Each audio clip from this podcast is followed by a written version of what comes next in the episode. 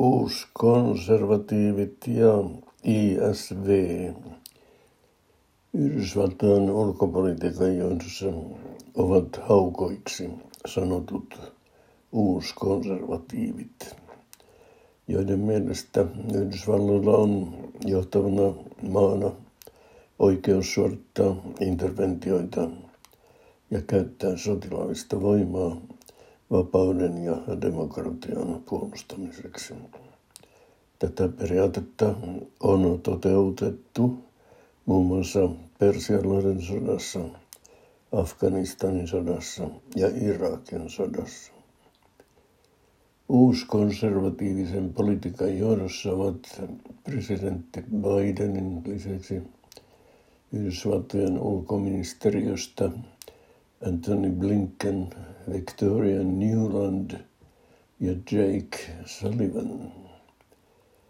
Victoria Newlandin pitkä ura on ollut nousujohteinen. Tätä nykyään on jo ulkoministeri Blinkenin lähihenkilö. Newlandilla oli huomattava rooli muun muassa Maidanin vallankumouksessa vuonna 2014 kansannousu, johon väitetään osallistuneen myös tavallisten ukrainalaisten lisäksi joukko uusnatseja, johti presidentti Viktor Janukovitsin erottamiseen.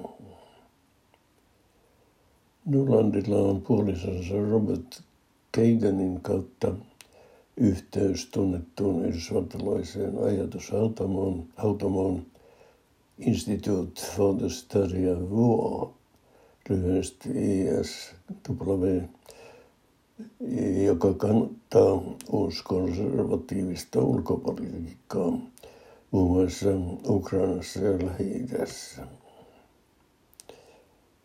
ISV-nimi vilahtelee myös Suomen tiedotusvälineissä äskettäin selviäisillä Iltalehden artikkelissa, joka oli otsikoitu Mitä ihmettä touhua iso Ukrainan sota tutkiva ajatushautomo. ISV oli todennut analyysissä, että Ukraina on onnistunut läpimurrossaan eteläisellä rintamalla. Todellisuudessa mitään läpimurtoa ei eteläisellä rintamalla ole vielä nähty. Artikkelissa haastateltu asiantuntija kuvaili ISVn raporttia lähinnä kehnoksi analyysiksi. Se oli diplomaattisesti sanottu. Minulla ei ole asiantuntijan paineita ja voin sillä perusteella sanoa, että näen ISVn raportissa myös häivähdyksen uuskonservatiivista väritystä. Ilta-Sanomat lainaa Ukrainan sotaa raportissaan ISVn analyysiä, jossa väitetään, että Venäjä käyttää jo ja aikoo käyttää jatkossakin Hamasin Israelin tekemää hyökkäystä hyväkseen omassa informaatiovaikuttamisessaan.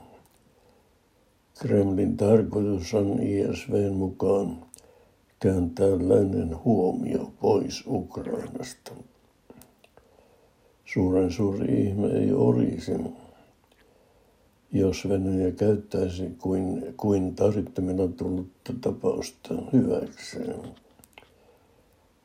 Tuosta hyökkäyksestä mieleen tulee Britannian entisen pääministerin Cameronin huomautus, että Gaza on käytännössä avoin vankila, jossa asukkaat ovat vangittuina omassa kotikaupungissaan.